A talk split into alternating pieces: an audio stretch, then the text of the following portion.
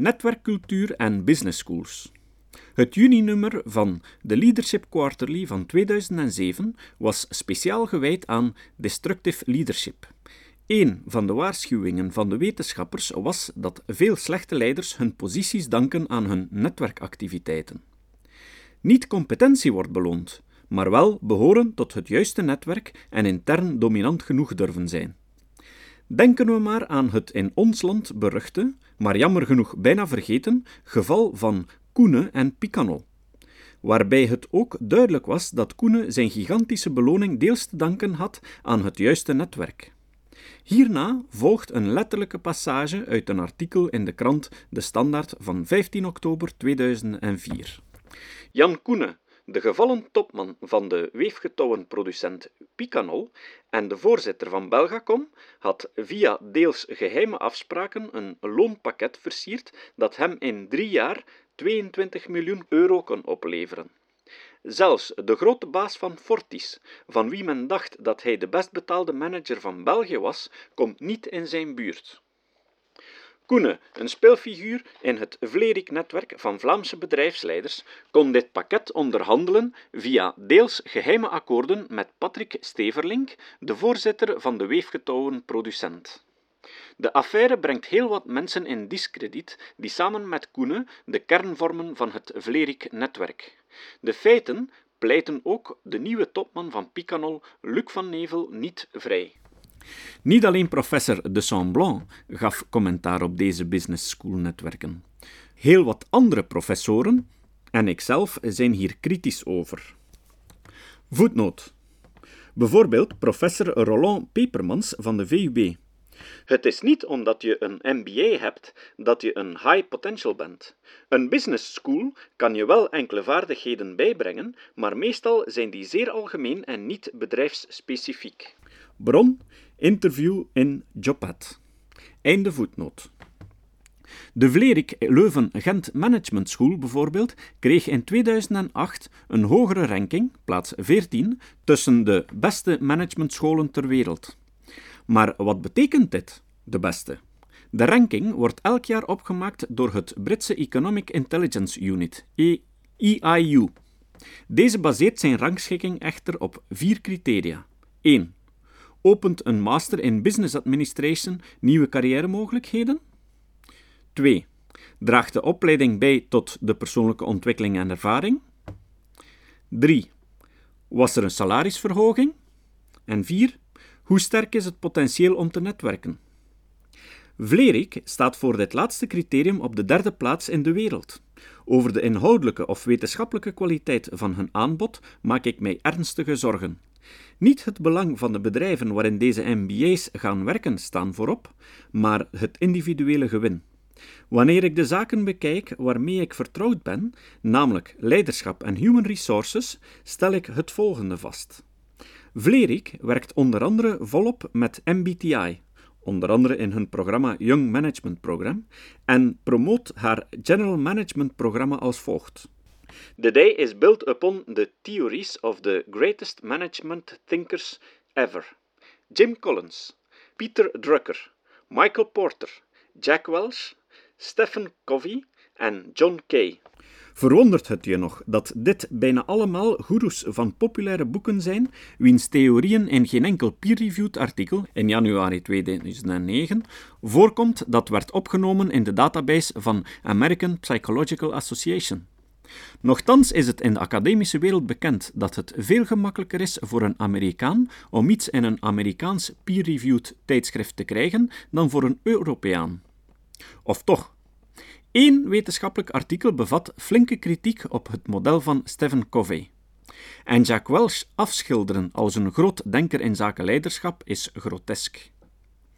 In haar programmabrochure over emotionele intelligentie verwijst de Vlerick School naar research die zou bewijzen dat emotionele intelligentie voor 90% het verschil tussen goede en excellente leiders verklaart. Een ongelooflijke uitspraak die je zeker niet kan afleiden uit de peer-reviewed publicaties. In het aprilnummer van 2009 van The Leadership Quarterly doen wetenschappers een oproep om te stoppen met de hyperbolische claims van sommigen, zoals Goleman, Boyatzis en McKay. bladzijde 247, die volgens hen meer begaan zijn met de verkoop van hun boeken dan het beoefenen van wetenschap. Het concept van EQ voegt niets toe aan de meting van intelligentie in combinatie met een Big Five persoonlijkheidsmeting. Er bestaat onvoldoende wetenschappelijk bewijs om te stellen dat EQ een significant verschil betekent. Laat staan dat er eens een studie zou bestaan die 90% van het verschil tussen goede en excellente leiders verklaart. Prietpraat en vooral puur plat commercieel. Volgens Anakis et al. 2009. Een snelle zoektocht leert mij dat het nummer 1 van de business schools, namelijk het prestigieuze Zwitserse IMD, al geen haar beter is. Ze werken ook met MBTI, volgens Website Search. En volgens Dominique Heitema, een Nederlandse psychologe en journaliste, ook met Bulbin teammodellen. Voetnoot, bron. Het Financiële Dagblad, zaterdag 6 september 2008. Einde voetnoot. Het lijkt hen vooral te gaan om de poen voor henzelf, bij Vlerick kost een voltijdse MBA-opleiding €24.500, en hun alumni, en soms in groteske proporties, zoals mag blijken uit het geval Koenen. De manier waarop business schools werken irriteerde Henry Mintzberg, iemand die wel een aantal peer-reviewed publicaties op zijn naam heeft, zij het ook geen indrukwekkend aantal. In die mate dat hij er een soort van zelftherapeutisch boek over schreef. Managers, not MBA's, in 2004. Zijn voornaamste kritiek is dat het masterprogramma door te jonge mensen zonder ervaring in leiderschap worden gevolgd, waarvan de meesten uit zijn op louter eigen financieel gewin en het voldoen aan tomeloze ambitie. Ook Robert Hogan, een ander vooraanstaand academicus gespecialiseerd in leiderschap, stelt: Competent leadership training does not occur in business schools. 2006, bladzijde 109. Dan heb ik het enkel maar over leiderschap. Ook aan de rest van wat toekomstige MBA's over management en financieel risicobeheer leren, schort er blijkbaar heel wat.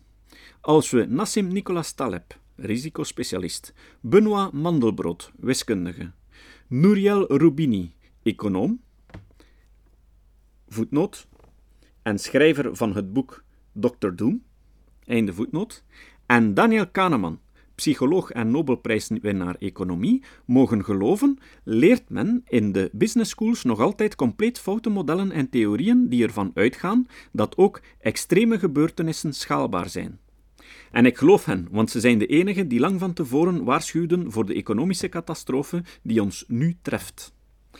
Taleb stelt dat zaken zoals econometrische en statistische analyses, value at risk en portfoliotheorie zoiets zijn als de voorspellingen van astrologen, maar dan veel slechter. Hij noemt meer dan 90% van de economen en MBA's charlatans, enkel goed genoeg voor vermaak. Daardoor zien we nu situaties waardoor de winst die gedurende jaren werd bijeengespaard in een tijdsbestek van minder dan een maand compleet verloren ging.